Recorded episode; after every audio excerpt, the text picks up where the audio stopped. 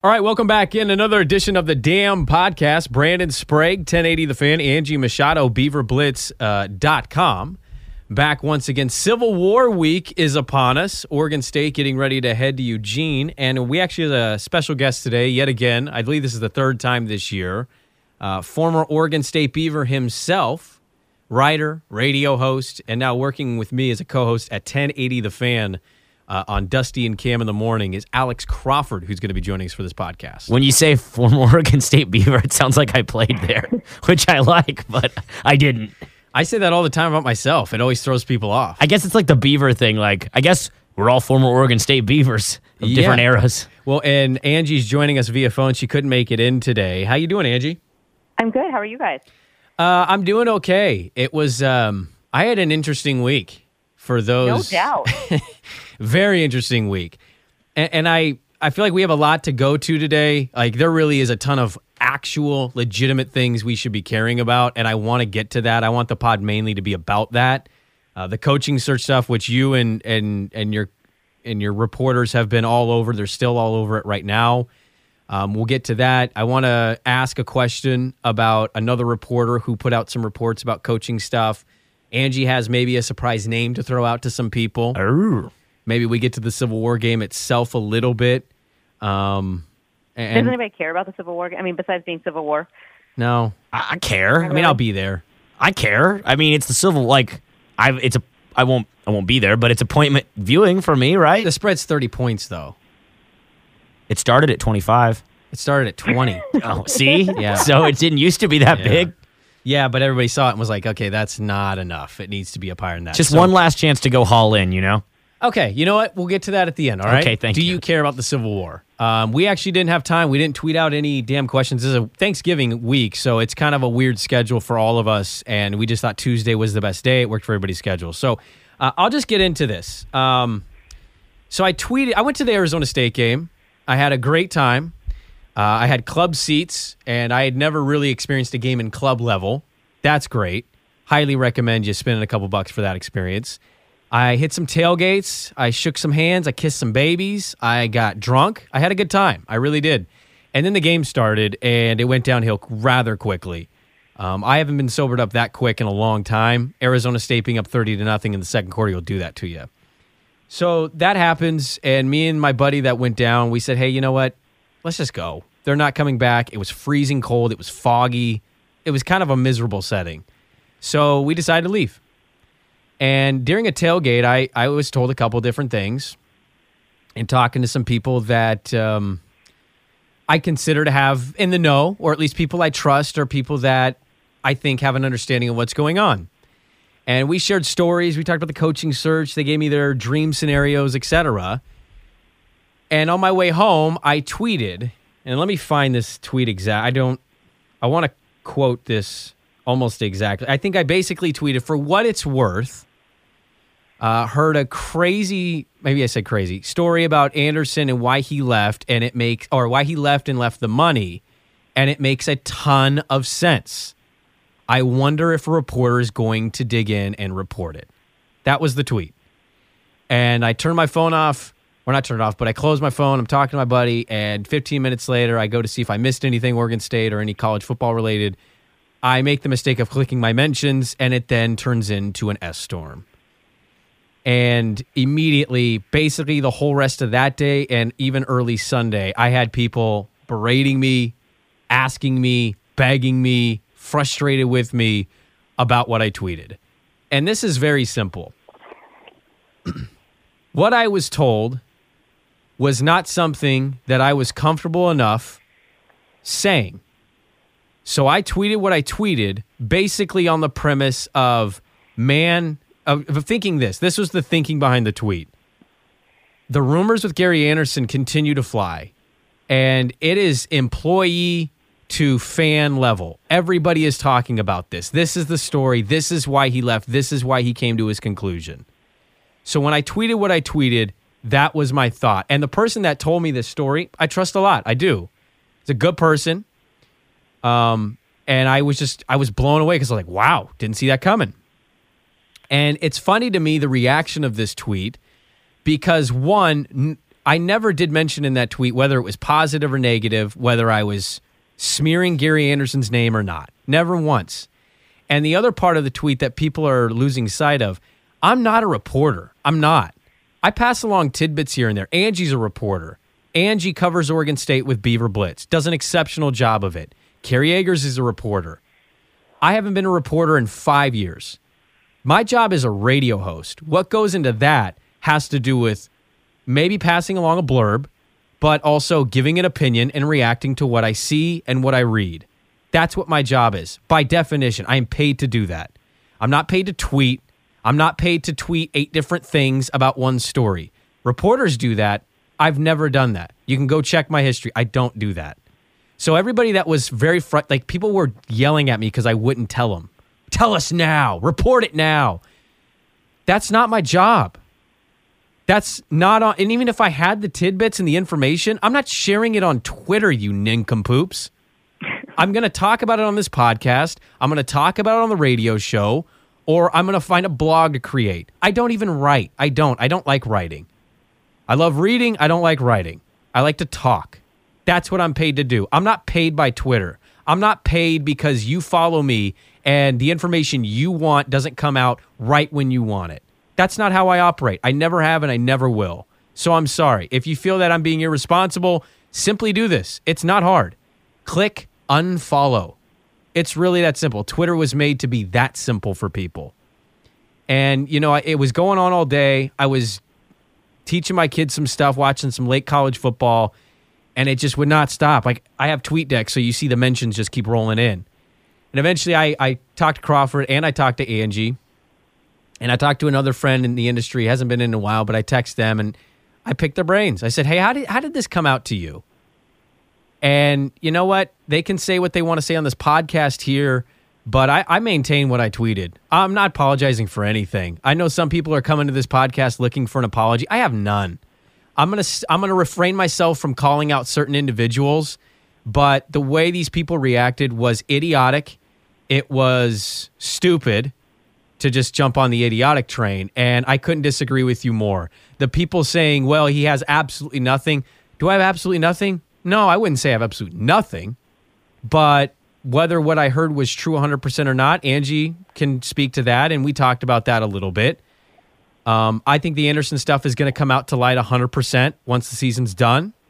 Angie has mentioned that on this podcast before as well. And I'm blown away the reaction. And it's funny because it's the same 5 people. The same 5 people that call out all these other media members for the way they act. You're the worst fan. I had somebody tell me I'm no longer part of Beaver Nation or I shouldn't be because of that. Get out of here. You're a joke. You are the definition of the worst possible fan, in my opinion.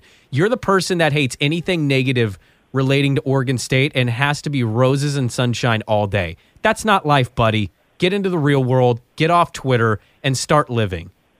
So I'm sorry if you took my tweet the wrong way. I'm sorry if you think that's irresponsible. I have a simple answer. Don't follow me on Twitter, which some of these people don't. And don't listen to my stuff and don't follow me. I have no problem with that. I like people and I don't like people. That's life. But that's the gist of it. You can take that tweet however you wanted. I know what I meant when I tweeted it. I haven't deleted it, nor will I. I stand by that. So it is what it is. I also found out on Twitter, and this is the funny thing of that. I found out on Twitter what people listen to my radio show and know what I do for a living and what people follow me because my name's been tagged in Oregon State stuff. I can't tell you how many Beaver fan responded to me telling me to write. Report it. You're a journalist. You're a journalist. Report it. I don't write. Do you know what I do for a living? Or do you just follow me because you saw my name tag with Angie's or Oregon State? And for those people, get a life. Read a bio. Find out who people are before you follow them. That's my only advice. I think I addressed everything I wanted to address in that. Let me pick up the mic. You dropped it. Well, I know. Yeah.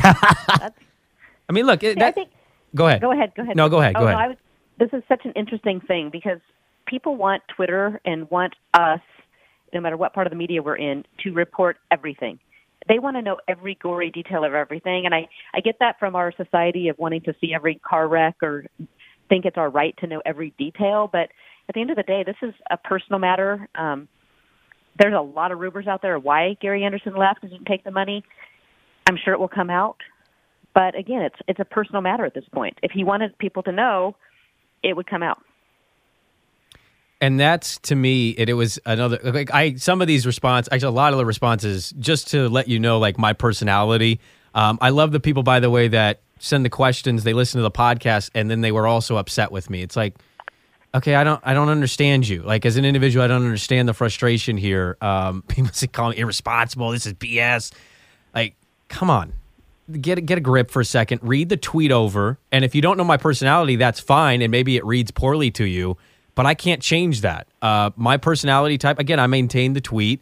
And it just reaffirmed, as I got a laugh at most of these responses, people telling me I should lose my job. I liked the people that called out radio, told me my job was a dying profession when actually radio couldn't be stronger right now. I loved everything. I thought it was all, I really was chuckling at some of the things that were being tweeted, and I'm sure the people didn't mean for me to be laughing. It just reaffirmed my strong opinion. The people that call out and wonder why the Kardashians are good or popular, you're the example. You love the dirt. You live for the dirt, the juice, the stuff that you don't know. Like, the people that were mad at me were mad because they didn't hear what I heard, and they wanted to know. Now, you know, the way you go about doing something like this in this industry, they don't teach you it. They just don't. But you have to be careful. You do. Very careful. You do have to be careful. And you know what? Here's the thing. I reread that tweet 3 different times. And I actually had coworkers here, people that sell, and they're like, you know, they're not radio hosts. They're people that are just regular fans like everybody else. They read the tweet, and they were stunned. I came in Monday, and they're like, dude, why are people so upset with you? And I go, I don't know. Did you read the tweet? And he goes, yeah, I didn't think that it was anything. Dude, people were like figuratively, and that's because of the internet. I don't think we see it too much literally anymore, but outside of your house with pitchforks and torches ready to, you know, tar and feather you over this tweet, which I know that this exists in every fan base, but this is a Beavers podcast, and I'm a big Beaver fan. Obviously, I follow the Beavers very closely, and I see this a lot of Beaver fans on Twitter, or maybe it's just a select few. I don't know, but there's an embarrassing way to be a fan, and I see a lot of little Beaver fans with this little brother. I was gonna say little Beaver fans, but there's a lot of Beaver fans with this little brother mentality, and just kind of always wanting to be angry at everyone in the media about the Beavs, and it pisses me off as someone in the media who is like unashamedly a homer for Oregon State. Like, I did a video earlier this year where I was like, they're going to go 9-3, blah, blah, blah. And, you know, I take a lot of crap for that, and a lot of people roasting me on Twitter for that, which is fine. I just don't understand this like negative Beaver fan. Like, it's just, I don't know if it's just part of Beavers culture or what, because of all the losing seasons, but this negativity that like permeates a lot of Beaver fans on the internet, and maybe that's just people in general on the internet. There's a lot of negativity, is just, I don't know. I'm just sick of it. I don't really know what else to say except for that. I saw Beaver fans reacting the way they did. And since it's Civil War Week, I'll say that's something I would rather see out of a Duck fan when it's your own fan base that you're also a fan of. You're like, I don't want to get lumped in with those people. Well, real quick, Angie, because I don't want to do the whole pod on this. I want to move on because you actually have really good information. I want to talk about the coaching search. That's something I actually care about, is the coaching search. One final kind of thought I had too in thinking about this and the way we go about talking about it on the podcast. I think the internet always breeds anger. Like, the internet, I've actually met somebody who has trolled me. Somebody told me literally to effing die, and then I met him the next day. Oh wow! They go, oh hey, wow. I'm so and so on Twitter, and I go, oh, you tweeted me yesterday to effing die.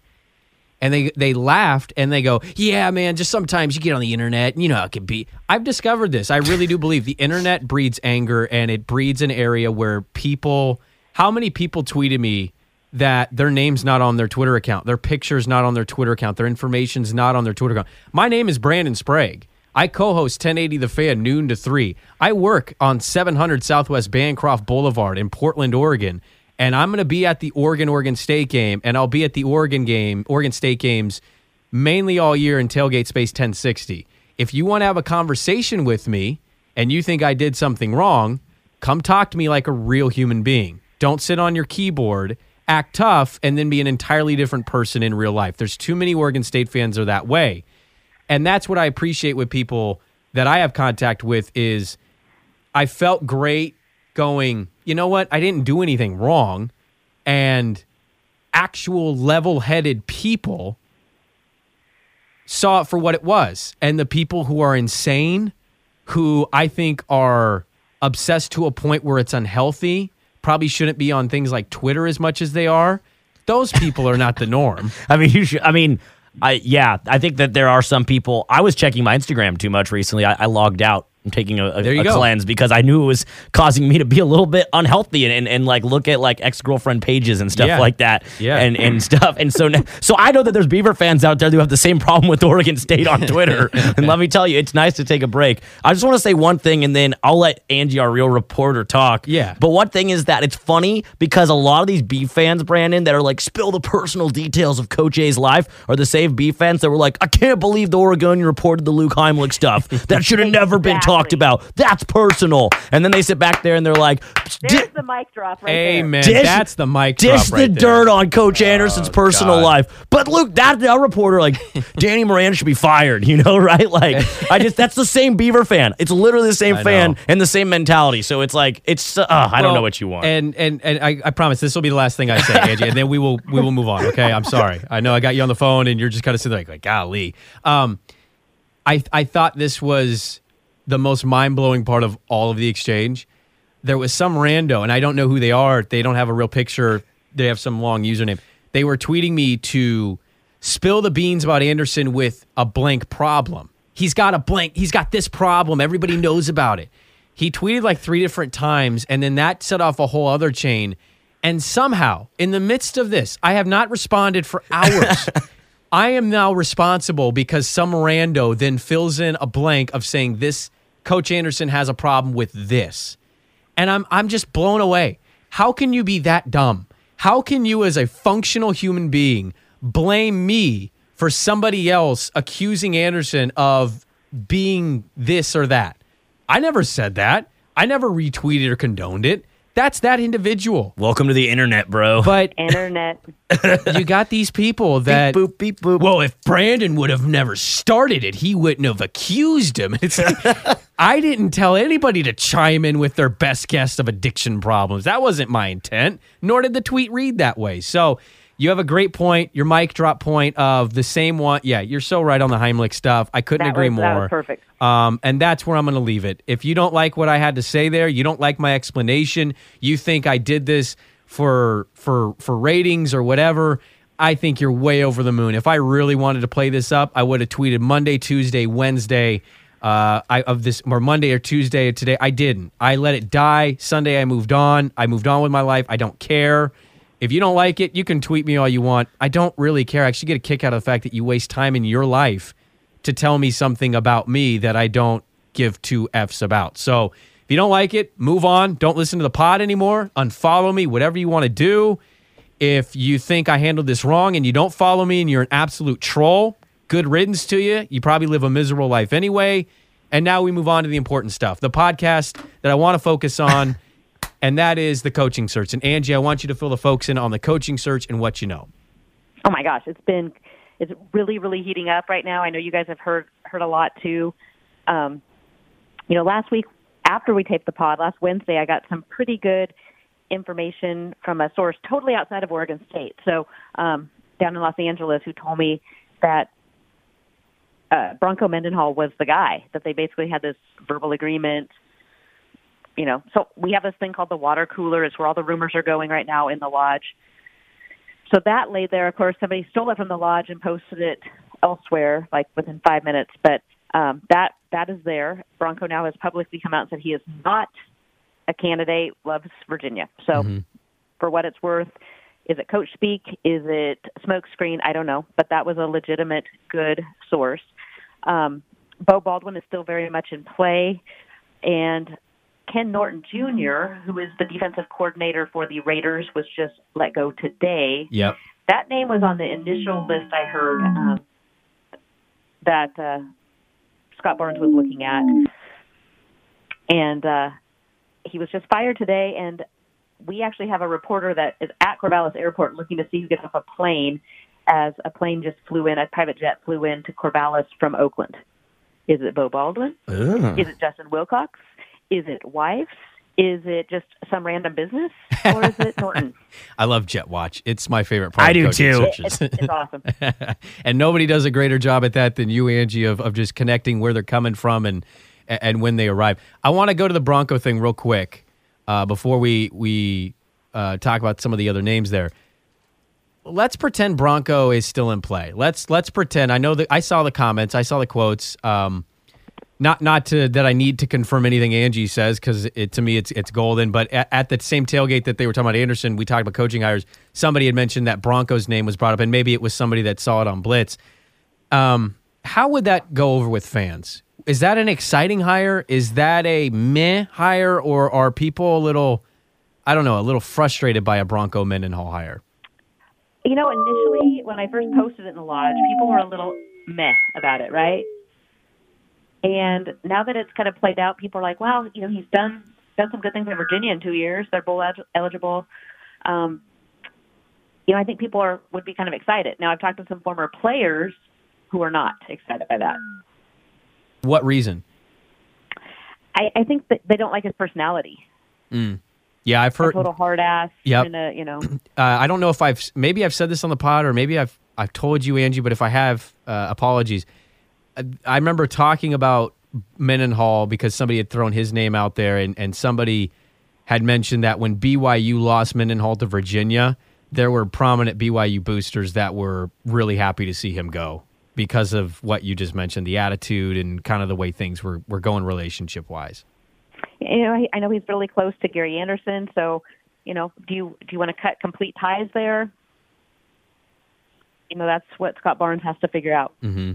Yeah, I don't know, like, Mendenhall doesn't excite me, but then I look at his resume, and I'm like, well, pretty good at BYU, which is yeah. a hard place to coach. Virginia's bowl eligible this year. Yeah, so it's like, oh, yeah, like, you know, I'm just kind of like a shrug. Like, I guess, like, I've heard the same things about, like, him being a hard ass. He doesn't excite me necessarily the way some other names, and I haven't been following the search. I mean, I still love, like, pie-in-the-sky scenarios, like, oh, maybe we could still get Ken Niumatalolo from Navy, even though I don't think that's out of the realm yet. I haven't seen – I don't know. Like, is that out of the realm yet, Angie? Have you seen his name at all on any of your reporting searches? I haven't, but that makes me wonder a lot if he's in the mix, right? Mm-hmm.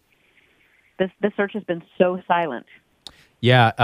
One thing we talked about reporting. The one thing I would pass along to is just I know people within the athletic department have poked and prodded around a little bit on this, and he is as buttoned up on this search as possible. Barnes? Yeah. Barnes. And maybe somebody like Angie breaks this with an airport view of, hey, that's Beau Baldwin. Oh, hey, he's shaking hands and putting beaver gear on. Maybe that happens. But if it doesn't, I'm not going to be stunned at all. If we get an email /tweet, welcome coach, whoever, the new head coach of Oregon State football. Mendenhall, I want to go back to Mendenhall real quick. Mendenhall is a very consistent guy. You point out his resume. Virginia wasn't very good last year, and now they're a bowl team this year. BYU, he had some success. I think if you are vanilla, somebody told me in the media industry a long time ago, when you get into media, there are one of two ways that you want. Your goal is to be one of two things. You want to be loved or you want to be hated? When you are meh, vanilla, like what do you think Alex Crawford? I don't know. He's good, but he's not great and not bad, but I don't like him. I'd rather have haters. You'd want to be hated or loved. I think Mendenhall falls into the vanilla bean spectrum. But is that, so you're saying that in media you want to be one or the other, like, but what about coaches? I actually think it's exciting if it's Jonathan Smith, for example. Angie and I have differed on Smith a little bit. Okay. If it's Jonathan Smith, I think you're going to have a fair amount of people that say, no, not sexy and not excited. And I think you're going to have other people that are like, yes, former Beav has the Peterson system, going to hire the right guys. He knows he wants some Beavers in the staff. Let's go do it. He's ready for his opportunity. He's back in Corvallis. The other thing I've heard is Erickson is campaigning big time, supposedly. He wants like a 3-year deal with Jonathan Smith as his coach in waiting. So...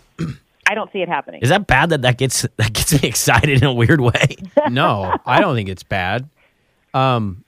Would Smith leave Washington for that gig, for that opportunity, for that? Rumors in Seattle is that he's going to be fired. What? Really? Yeah. Okay, so I know their offense has struggled this year. My problem with offensive coordinators is sometimes like take McGivin, right? McGivin. who offense, it's not like they've blown the doors off, but post Gary Anderson, it just feels like the offense is better. Yeah. I think sometimes these OCs are beholden to performances of 20-year-old kids. Jake Browning has not been great this year.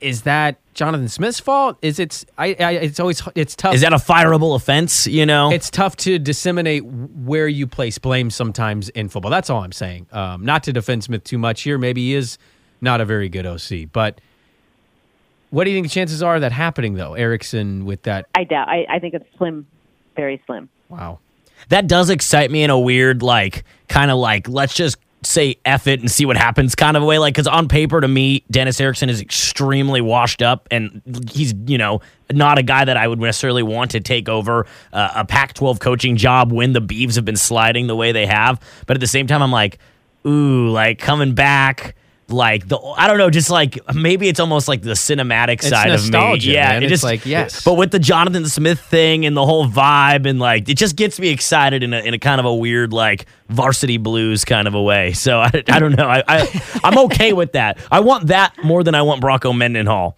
Yeah, I'm with you. I don't know if that's actually like the right call, but that's what I'd want. Okay, Angie. You're just seeing the movie you could make. Yeah, exactly. Like it just gets me excited from not just for myself as a filmmaker, but as a from like a cinematic standpoint. Like that would be a good movie. Yeah, it would be a great movie. Angie, I did a poll question from our radio show page yesterday on which candidate do you want, and I put the big three. You know, the Beau Baldwin, the Jonathan Smith. I put Corey Hall in there, and then I put different one.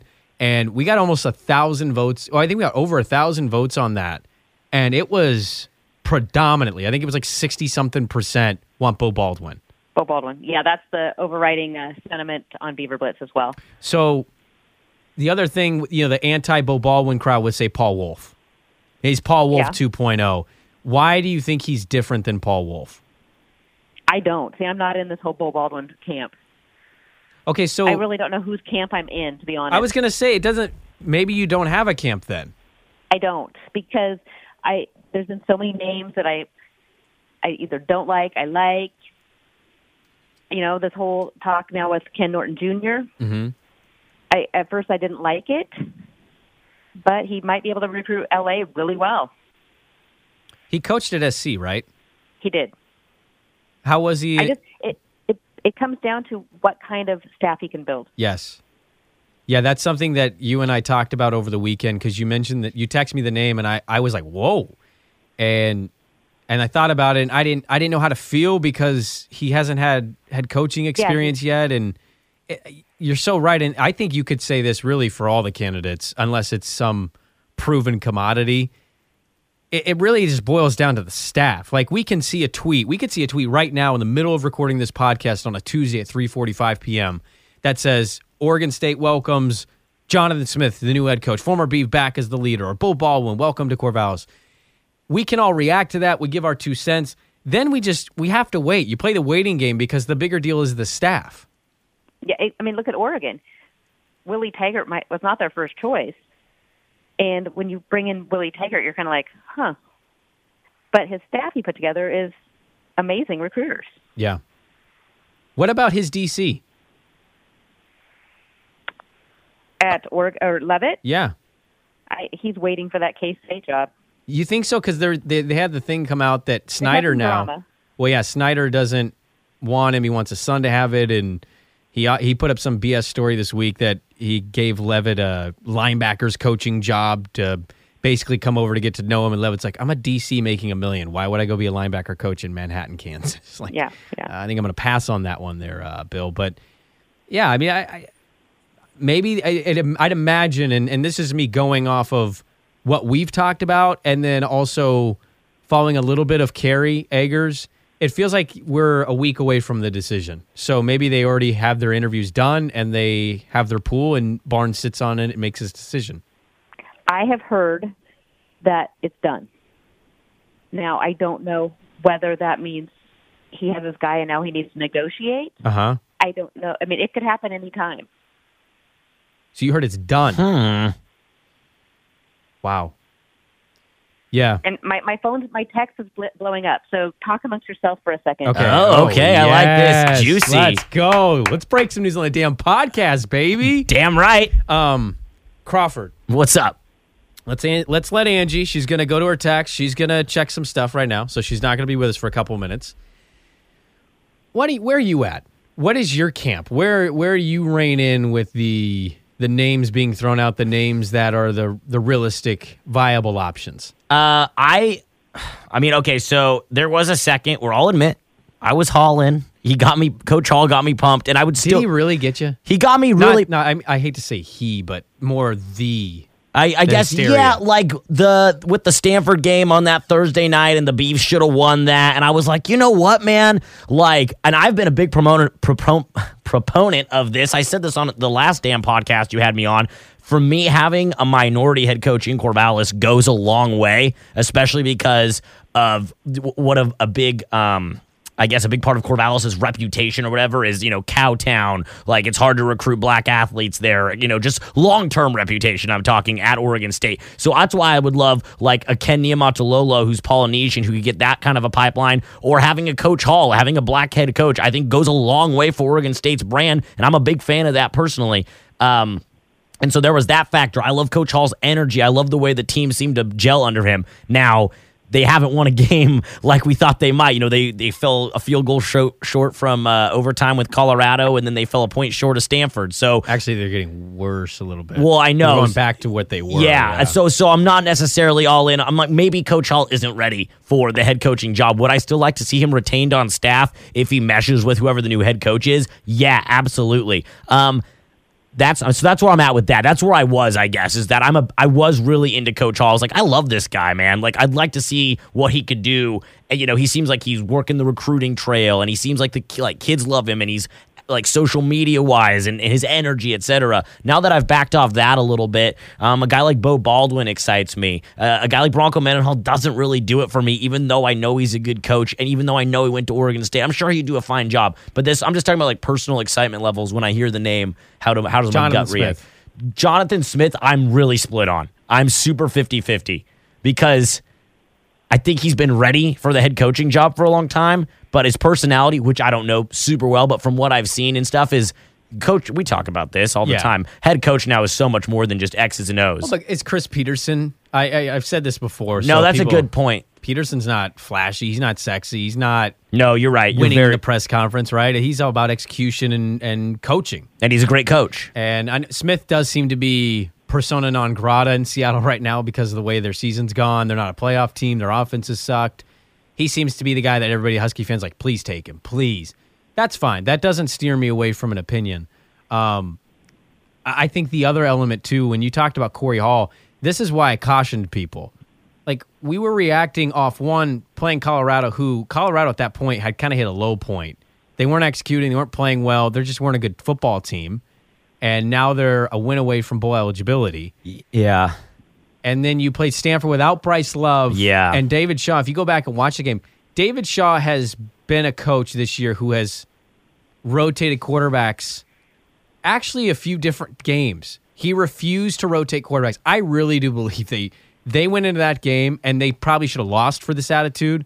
I think they went into the game with the mentality, we're going to do the bare minimum of what it takes, and we're going to win this game. Yeah. You know, you thought, hey, no Bryce Love, that's fine. You're not making that decision if that's Washington or Washington State. Bryce Love is playing. I don't want to recycle old podcast material, but who's the guy from West Virginia who passed away, who they hired? Bill Stewart. Yes, Bill Stewart. I am very, or I would be, or I was, and still am concerned about that, the Bill Stewart effect with Corey Hall. You know, just the...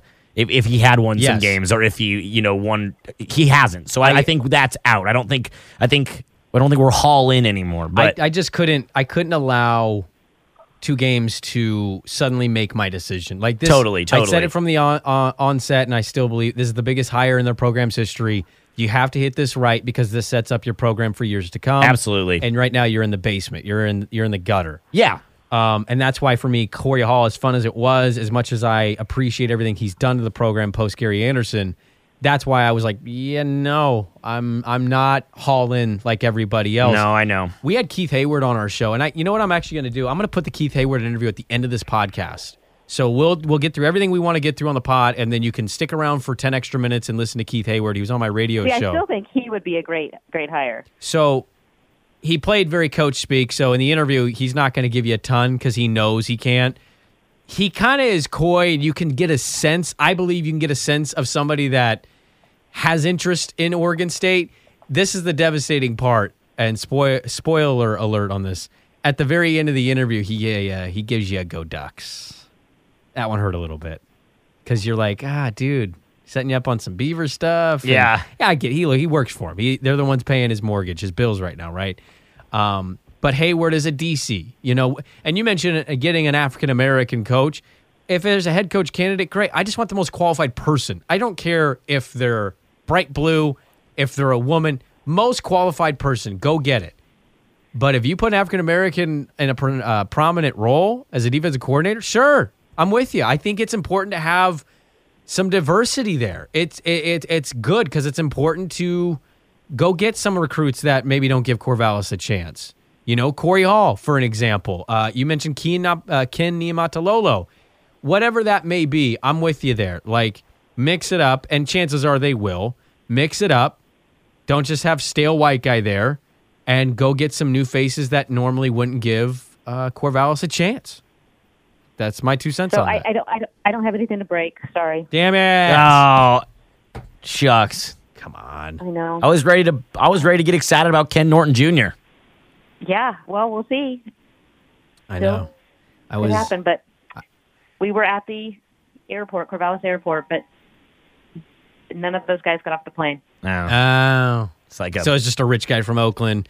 I guess. You know what actually would be great? 1 year, Angie, and this will probably happen after I get fired because, media. But what, because you don't break enough news? It would be fun to pair up with you, Angie, and then if there's another hire, you send a reporter to go see who's on the jet, and then if it's not a coach, I come in with a camera and I go, what do you do for a living? Yeah. Why are you flying into Corvallis, Oregon? That should be a whole thing that... Inside Edition. Yeah, that should be a thing that you could just do nationally when there's ever a coaching search is find out the guys they thought were the head coach. Well, try to think of the most obscure towns like Corvallis, and then you set up two different reporters there. One that's ready for legitimately an interview or at least to report that so-and-so's there, or two... Why did you fly into this town? I want to know what you're doing in Oakland to go to Corvallis, Oregon.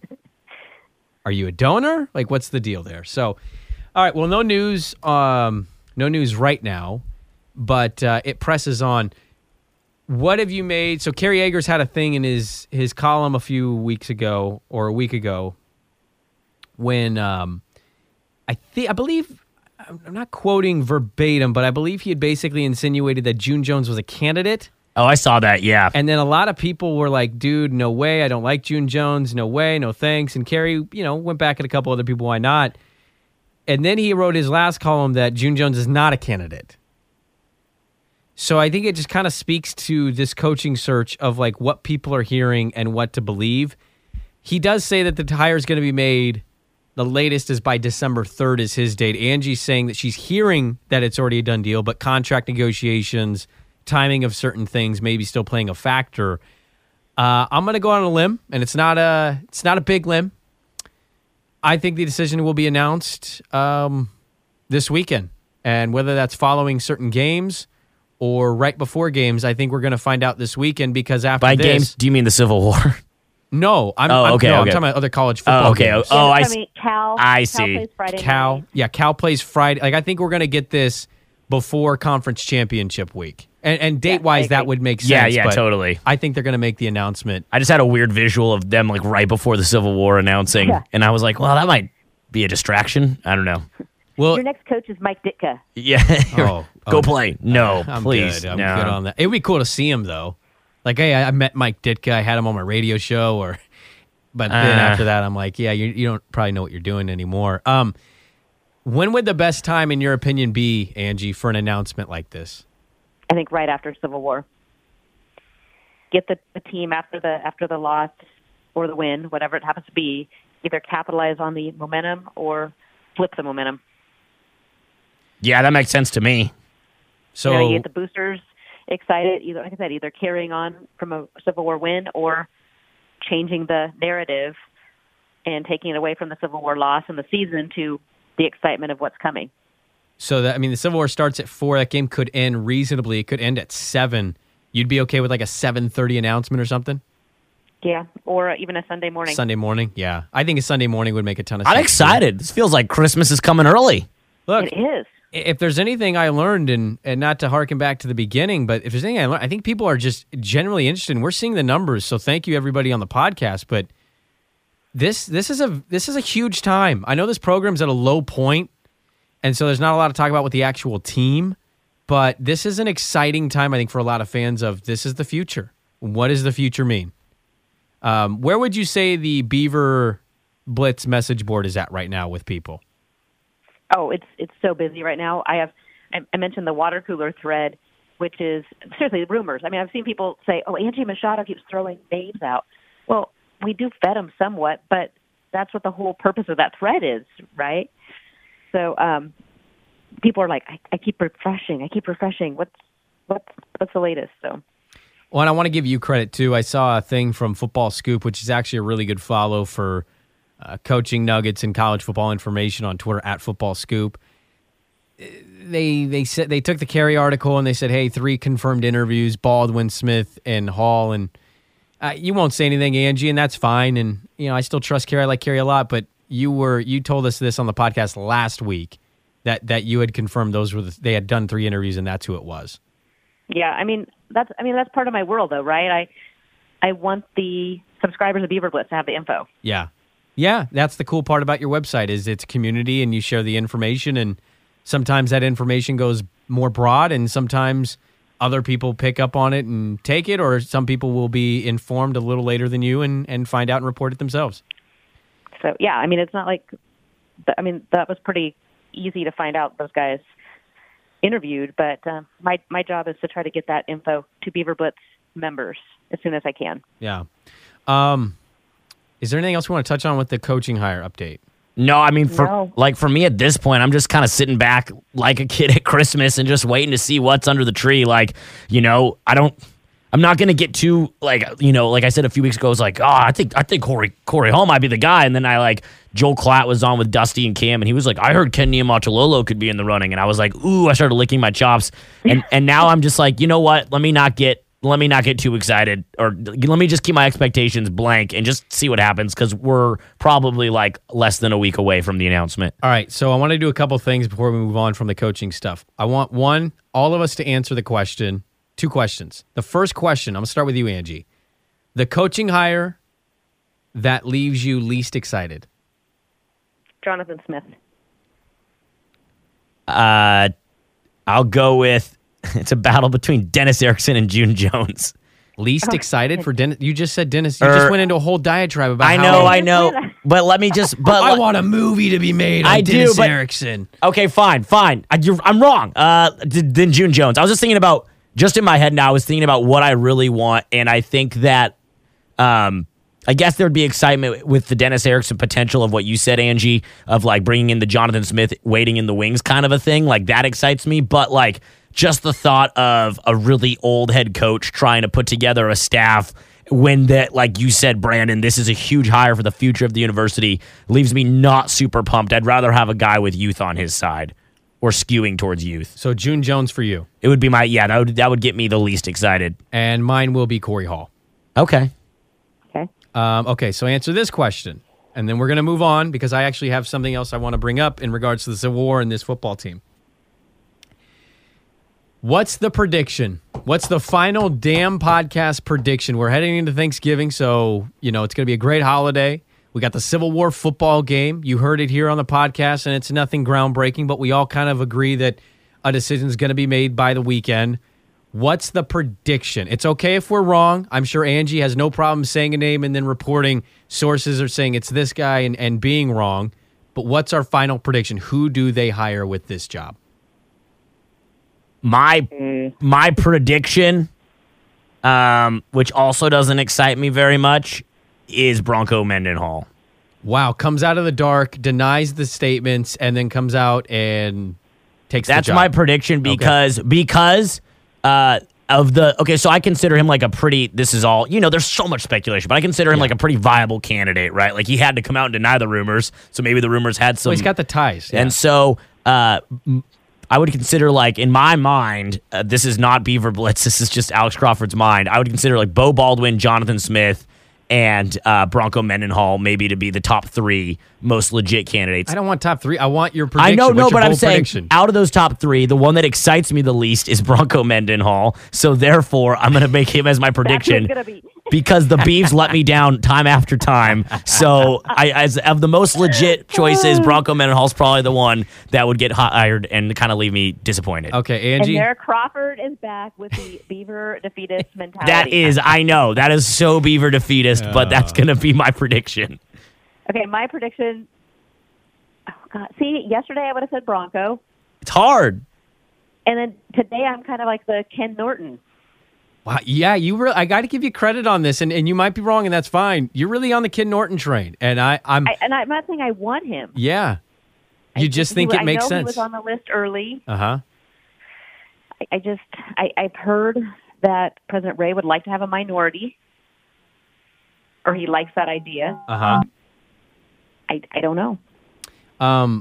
I just want to. I'm going to pay you a compliment. I know we agree too much on this podcast for some people, and.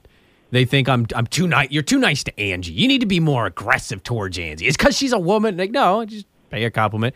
I'll pay you one compliment, okay? And then I won't pay you one the rest of this podcast. To know who is on their short list, you have to be incredibly plugged in. So kudos to you, because you have a search firm and you have an AD who doesn't want anybody in his building to know who he's talking to. So kudos to you on that. That's all I'm going to say. All right, so you're going to go Ken Norton. I like that, actually, by the way. I like the Ken Norton. Really? Because I hadn't... What is he? He's like 50, right? Ken Norton Jr. I think he's a young 50. I will tell you. He was one of my favorite linebackers for the Niners. I know he's a Cowboy, too, but I loved him on the Niners. He's 51. Yeah. His dad was the famous boxer, of course, but... He coached at SC 04 to 08 as a linebackers coach, then 09, then Seahawks, then Raiders. I like that. Mm-hmm. L.A. ties. And he's also being blamed for the Raiders' crappy season, even though they ran out the... Musgrave, who was killing it with Derek Carr last year. Yeah, the Raiders have a lot of issues this year. I like that. I would like that, Angie. I hope you're right. Okay, so Norton, Mendenhall, and my prediction's not going to surprise anybody, and I know I did my odds a few weeks ago. I'm going to say that it's Beau Baldwin. Okay. I think they're going to go Beau Baldwin, and I think he's going to hire as a young coach. I think he's going to have a staff, and we're going to walk away going, that's a good staff. Like, we're going to be happy with the staff. Okay. I like that. Awesome. Okay. I like your guys' worlds more than mine. I don't like my world with Bronco Mendenhall and a milquetoast staff. All right, so we didn't do damn questions this week, but I want to address one thing that somebody tweeted both of us, Angie, and it kind of just, it goes back to something we've brought up a little bit on this podcast, but I just want to answer it real quick before we move on. He basically, this listener, says many among Beaver Nation are not convinced that OSU is serious about winning. Is this true? Why or why not? Go, real quick. All three of us, real quick.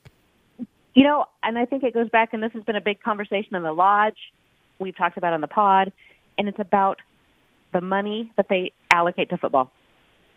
And, you know, I mean, right now, I think it's 18% of the entire athletic department budget goes to football, where the Pac-12 average is 23 to 25 million.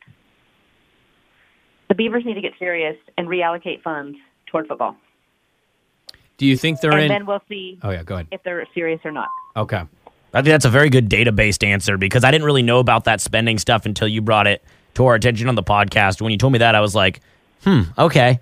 Yeah, because my initial reaction to that question is, well, of course they're serious. Like, you know, of course they want to win. Like, I've talked with Scott Barnes, and I've been around the team, and you've been around the team, both of you. Like, you know that the coaches want to win, obviously. Like, they don't have the defeatist mentality of a lot of us fans. But then you bring up the numbers and the money, and it's like, okay, well, you do have to put your money where your mouth is at some point. Yeah. I think it's going to be about the spending, and I actually think the salary is going to tell us the answer to this. And I really don't care who it is, experienced head coach, new first-time head coach. I think if you pay a guy $3 million flat, I think it tells us that you're in. And I think we're going to find out even more with the staff. If you're willing to pay staff members decent contracts, and I know you're not going to get up to some of these astronomical levels, but it's going to make me feel better about where they are. I do think they're in. I do. I don't think this is – if you've met Scott Barnes, you guys both have. I actually haven't had that pleasure yet. But the vibe I get from Barnes is he's a good guy, but he's a very serious guy in what he does for his job. And I don't think this is a hire he's taking lightly. And whether he's going to parlay this gig into moving on, which we've seen from previous ADs, I feel like he understands how much pressure this hire has. This is his legacy. This is Scott Barnes came to Oregon State. You remember when he brought in blah, blah, blah, and then they took off and had a good run. That's how he'll be remembered with Oregon State. Some guys care about that. Some guys don't. I'm just going off a vibe I get. I feel that Barnes does. So to answer that question in a long way, I do think that Oregon State is in on football. But Angie's 100% right with it's about the spending. When you show us the money, that's when we know 100% that you're in. But that goes right back to salaries, though, too. I mean, that's everything. And so, I mean, I agree.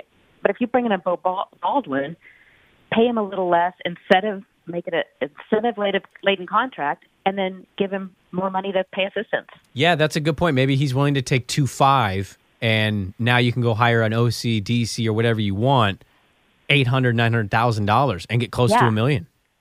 And then, and you say you're at 2.5, but you win 8 games, you get an extra $250. If you win 10 games, you'll make $3 million. Yeah. Yeah. Yeah. Completely agree with that. Okay. One final thing to get to on the podcast before we get to the Keith Heyward interview that I'm going to put at the end here, who was on my radio show. This could be Ryan Nall's last game. Yes. Yep. I have pretty good sources saying that he may be going to Stanford. Oh. Wait, what? He did grad transfer, huh?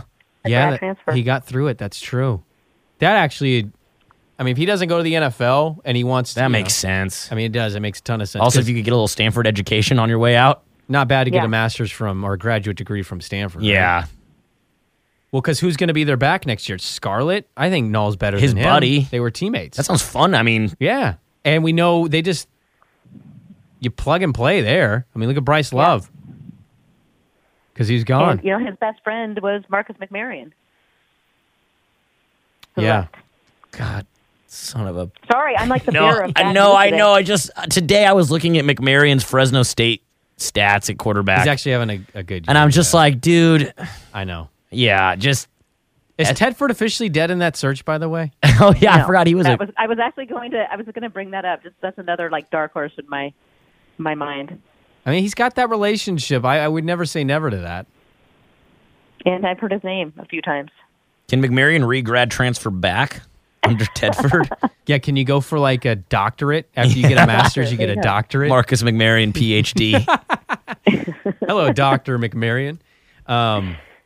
Yeah, I know the McMarions. So where would you... So higher odds he goes to Stanford or the NFL? Stanford. Wow. Good. You know what? I know some fans that would rub them the wrong way because they're in the North and you play them. I actually would be happy for the kid. I think he has given a lot in 3 years. Some games, absolutely you walk away and you just get frustrated, but he is too. I mean, this team's been inconsistent since he's been here. So I've loved watching him play. I really have. All right, well, no thoughts anyway, so that's no big deal. I was just thinking about that because I'm going to be at the Civil War, and I'm going to be watching him, and even if they're getting killed, I'm just going to be sitting there. I'm like, dude, this could be the last time I get to watch him play in a Beav uniform, and I don't take any of these great players that we see, whether the team's good or not. I don't like to take them for granted. I loved watching James play, even in his last year, and he wasn't the same James that we saw. Quiz, you kind of got to feel by the end this might be it, the way the program was going. Sean Mannion, Brandon Cooks, you get these great Jordan Poyer, you get these players, you don't want to take them for granted that you got to see them play. For me, Ryan Nall represents a true bright spot in a very dark era of Beaver football. I was a child. I was a very small child in the 90s, so I don't really remember how bad the Beavs were then. Right. And then I was in the 2000s when I was a Beaver fan growing up. I was like, hey, this is fun. Bowl games. Got to go to some bowl games and stuff and lots of good times. And then at Oregon State when I was there, we had Jaquiz, we had Sean Mannion, James Rogers, you just said. And then the Beavs just started sucking. And so Ryan Nall is a guy that I've always been able to be prideful of as a fan and say, hey, that's our running back, Ryan Nall. Yeah. So I will miss Ryan Nall. It's he's been really, really fun to watch. Yeah, absolutely. But the Beavers could see Thomas Heiner back. So is that feeling more and more likely, or is it still kind of up in the air? It is. Really? Yes. That's cool. I wonder what the reaction's going to be when he gets the first carry in Autzen. If I was Corey Hall, I'm not kidding, he would be the guy that gets the first carry in that game. I'd make the announcer say his name right away so he gets something. I don't know if he gets an ovation, they care or not, but Duck student section fans aren't smart enough to know. No, they wouldn't even figure it out. Well, they show up late too. That's my Civil War week dig. Well, and I don't think they would remember. I want to say this. I want to put it out for the people interested in maybe going to the game. And I know some people don't like to travel to Eugene. I get that. For those maybe interested and you're on the fence, tickets dropped like $30 after they got boat raced by ASU. I was going to buy tickets at $85 counting tax. I got them at like $57. They dropped drastically, and it's basically the same. What scene. Are you the guy outside Autzen right now with the I need tickets? No. Is that you? You trying to sell some tickets on the show? No, I'm not working for anybody. Got no plug. Okay. None of that. Is there anything else we want to cover before we play the Keith Heyward interview? No. I feel like, Angie, you've been here, but you've also been really in tune with this coaching hire throughout the podcast. I'm trying to keep you guys updated here. Okay. I do have a fun little tidbit. So I've been reaching out to former players to get their prediction for Civil War. Uh-huh. And every single one of them. I mean, I've heard from Michael Doctor and James and Quiz and, Brandon Cooks. They're all picking the Beavers. And I get a text back from James Dockery, and he says, "Am I supposed to be honest?" And I said, "You can be, yes, please be honest. But I'll just tell you, all your teammates are picking the Beavers to win." And he said, "All right, then, here's my score." And it was like, they're going to block a kick and end up winning by 3. That's happened before, actually. It has. Yeah. I love the optimism. That's not going to happen. Are we making predictions to wrap things up? Do we need to? Can we? Sure. You want to? I don't know. I'm more excited about the game than you guys are. I bought tickets. I'm going to the game. Okay, well, I'm not, but that's for other reasons. I think the Beavs lose by 20. Ooh, that would actually help me because I got a bet, and the loser has to grow a mullet for next year. That's good. So I'd greatly appreciate that. Who's it with? Dirt. Oh, okay. That's great. He's got to wear a cheerleader outfit. He's lost last 2 years. Yeah, I'll go Oregon. I think Oregon's going to remember last year and open it up early. I'll say Oregon 43, Oregon State 20. Okay, so the Beavs cover the spread in your world. That wouldn't be the spread. I'm not getting the line. I'm getting the open line. So you're going to have a mullet. Yeah, probably. I'll have a mullet by this time next year. Yeah, I guess I got to be realistic. I do think the Ducks will win, but I'll go Ducks 38, Beavs 20. I'll go 42-20. 42-20. Oh, there we go. Yeah, 42-20. Something like that kind of sounds right. Yeah, but hopefully it's not too bad. What's the best side of Thanksgiving? I got to ask a cliche question before we wrap this up. Oh, man. So you have turkey on your plate. Let's say you get our dinner roll. Just to be fair, what's the first side you go to scoop up next to the turkey? I just like to mash them all together, Oh, well, yeah, for sure. But what's the first one? I like the because the first one says that you don't want to miss out on it. Yams or sweet potatoes with like a little melty marshmallow action on top. Big fan of that. Okay. That's a big one for me. Mm-hmm. I'm making that. Yeah, I like that. I don't know. Probably mashed potatoes. Yeah. I kind of like to mix some mashed potatoes and stuffing and then drizzle a little cranberry. Ooh, with the gravy on it? Yeah, just kind of make a whole, just like. Totally with honestly, just let's put it all in a blender. just make some, I'm just kidding. I'm just kidding. Shake. Yeah. I love the whole thing. I got a little secret for you. So I have a, the way that I go when I do this, I put stuffing first. I love stuffing. I put stuffing. I never used to like stuffing, and all of a sudden, I love it. Oh, it's so damn good. It did. I was with you, Angie. I was always like, stuffing, get the heck out of here. Yeah. Now I'm like, okay, stuffing, I see you. Yeah. I see you stuffing that celery and that bread. I see you. Yeah. So my life's changed. You're going to eat like 8 plates, right? Everybody is. Sure. Do this on one of your plates. Okay. Get your turkey. Go to stuffing next. And then on top of the stuffing, bury it in mashed potatoes. Okay. Then put the cranberries in. Then blend it together. And then put gravy on top. That's the process you have to follow. And I'm telling you, it's better than... my life? Yes. Change your life. Okay. Change your life. And by the way, candied yams are the best. So good. I've never had them. Oh. My grandma used to make those all... I don't know. I'm not a huge Thanksgiving food fan. What? I know. That's fine. Well, we eat it once a year. I love it. But I, you know, I'm going to spend Thanksgiving with a girlfriend and her family this year, and she said, I'm making green bean casserole. And I'm like, is that the one with those little crunchy onions? And she goes, yeah. And I'm like, oh, I haven't had that since I was a kid. Yum. Ooh, hot take. I don't like green bean casserole. There you go. Because it has, I believe they usually use mushrooms in it, right? Mushrooms are in green bean casserole? I think so. I don't know. I don't like mushrooms, but. Ah, be prepared. There might be mushrooms in that, Angie. Okay, I'll have to watch. Okay. I'm helping to cook. I just won't put the mushrooms in it. There you go. Anything else we want to talk about? Or are we at the end here? No, I mean, all I'm going to do is plug Beaver Blitz because if you guys want to keep up with the latest, it's $12.95 a month. Join us. Okay. All right. And I like it. You get the latest coaching search news. Give Angie a follow on Twitter as well at Angie Machado. She's a real reporter. Yeah. She's a real reporter. Giving us the facts. I'm not digging enough, obviously. You're not fake news, Sprague. Crawford is at Dr._Croff, and I'm at Brandon Sprague. Thank you to everybody that's been listening. We greatly appreciate it. The numbers have been fantastic. We're hanging in there. And you guys have a happy Thanksgiving. Have a safe Black Friday. Go shop local on the 29th. And hopefully by the next podcast next week, we have a coaching hire to discuss. Hey, thanks for letting me come back on again, by the way. Thank you for joining us. We appreciate your presence. I appreciate you guys having me on. Your presence is a present. Are you joining us next week? I don't know. Brandon wants that. Crawford might beg if we have a coach to talk about. Okay, we'll see. Okay. We'll talk to you guys next week. Angie, happy Thanksgiving. You too. Happy Thanksgiving, guys. Absolutely. And we'll catch you guys next week for another edition of The Damn Podcast. Here is the interview that we did with Keith Heyward, who is rumored to be a potential coaching candidate in Corvallis. He's now the safeties coach at Oregon. He joined our radio show on Monday, and here is that interview. We'll talk to you guys next week.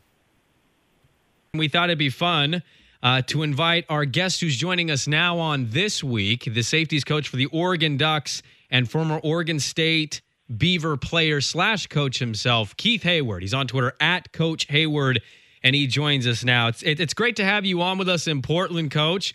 Congrats on a really impressive game against Arizona, but it's Civil War week. And I want to start with a question dating back to the beginning of the year.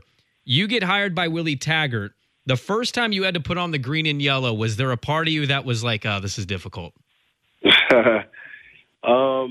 No, not at all. To be honest, I was excited to be back here on the West Coast, where I was at Louisville last year. And, my wife is a Duck, so she always had the green and yellow around. And it was exciting, to be honest. It's been fun to watch the defense and especially the secondary all year this year in Eugene. How stressful was it early in the year watching so many youngsters go out there and play? And how impressed have you been, by the growth of guys like Graham and Lenore and how much better they've gotten as the year has gone on? It wasn't stressful at all. I think the guys had a really good spring, and as we went through fall camp, guys competed well. I knew exactly, or I should say we as a staff knew exactly, what guys could and couldn't do. And I think we do a good job as a defensive staff of making sure we put guys in position. But there was a little bit of just nervousness, because some of them were young, with Diamador, Nick Pickett, Thomas Graham, Billy Gibson. All those guys are, they just fresh out of high school. Right. But they played well. I'm excited for all the growth and development that they had all season. And here it is. It all coming to a head here at the Civil War. Yeah, we're talking with Oregon defensive coach Keith Heyward on Twitter, at Coach Heyward. They're getting ready for Oregon State this week in Eugene. So you guys get in there. You get your staff assembled. You talked about hitting the ground running and trying to get these kids – some of them that are coming back turned around, and then getting the youngsters kind of familiar with the system and what you want them to do. But a big part of what you guys have accomplished thus far, and I know there's only so much you can talk about, is the recruiting element. And a lot of people have noticed that. What's the pitch been like for you being in Eugene when you get there and they're coming off a 4-win season to where it is right now? You're kind of really just selling yourself and the program. creating that trust. I mean, a lot of these kids, their dream has been, you know, to play for the Oregon Ducks. Because when you talk to a lot of these kids, that's what they tell you, like, oh, that's my dream school. Then we have such a great staff and the vision that Coach Taggart, you know, what he wants us to communicate to these young men. We communicate that, and, you know, we go out there and then they see the enthusiasm that we have, and if they're able to come to our practice, see the practice of the spring game, they can see the environment and the culture that we have. So all of that has been good, and being able to you know, make sure that, you know, we can get some of these kids. So it's been really fun, and it's exciting. You know, I mean, we still got some pieces, key pieces that we're still trying to add, but it's going to get better and better. You know, a two-parter for you, Coach. Justin Herbert comes back this week and obviously had a big game. Offense is back to score. I think that you guys scored 34 points in all the games that he missed. Now you go for 48 in his first game back. So how nice was it to have number 10 back there? And then did it just feel like, not that anything was missing from a emotional standpoint, but did it feel like there was kind of a new life on that sideline having your quarterback back there this weekend? Yeah, you know, I mean, Justin is obviously a big key, you know, to our offense, and as you see, is a big key to our team. So as you can imagine, that provided a great confidence boost to everyone, and it was exciting to see him out there, especially with one of his first big plays coming with his legs, especially against the guy who we were playing against. And then, I mean, that's exciting, you know. And then, you know, even throughout when he was injured, I mean, I still feel like Burmeister did a good job, man. He's a freshman, and was a mid-year, and he came in, and that's tough to do. We went on the road versus Stanford, Washington, and UCLA, and those aren't easy environments to play in. So he did a good job, and we just, you know, we're happy to have Herbert back, and continue to develop Burmeister. And I mean, that just to show everybody has to play. And if anything, that, you know, all the young players and even some of the incoming guys freshmen who think that they're going to come in here and play, it's tough to do. And, you know, you have to prepare yourself and be ready for that, but it's not as easy as some of these young men think. Yeah. This is Keith Heyward. He's joining us now, Oregon Ducks secondaries coach, joining us, getting ready for the Civil War. Have you become addicted to Pepsi yet? No, I'm not a soda drinker. I don't drink a lot of pop. I will say I have one here and there. Yeah. Well, you're kind of like, I think that's what I do. I have one every once in a while. For the most part, I don't drink it. What's it like to work with Jim Leavitt? What's it just taking in what he has brought into Eugene inside those offices? Oh man, he's very smart. Very, very smart and intense, and, you know, gets right down to it. I enjoy, you know, coaching with him and learning from him. You know, he loves the players, and he spends a lot of hours in here, as we all do, getting these guys ready. And I think he's very diligent in studying the offense. And, I mean, I'm just blessed to be an opportunity to learn from him. You know, take me behind the scenes, Coach, of the game plan this past weekend, because Khalil Tate came in. He was like a Heisman candidate after only playing 5 or 6 games. He was running all over everybody. Their offense was unstoppable. And you guys in your defensive group, you hold him to 28 points. He only had 32 rushing yards. What went into the game plan, and how were you guys able to slow down that Arizona offense?